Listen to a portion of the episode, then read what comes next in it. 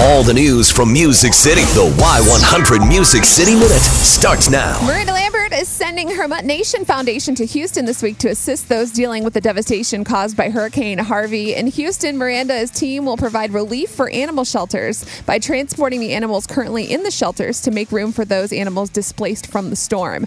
You can support Mutt Nation's efforts by donating at muttnationfoundation.com.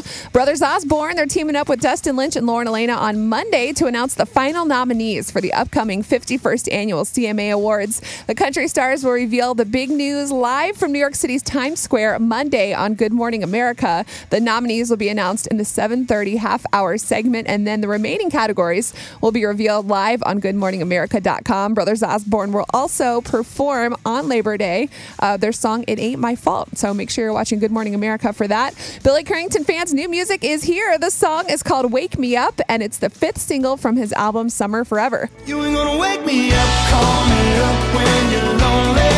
You ain't gonna wake me up, cause I'm up and I'm lonely. Thinking about waking up with you, I miss you, I wish you'd come on and drive me crazy. It ain't never too late, baby.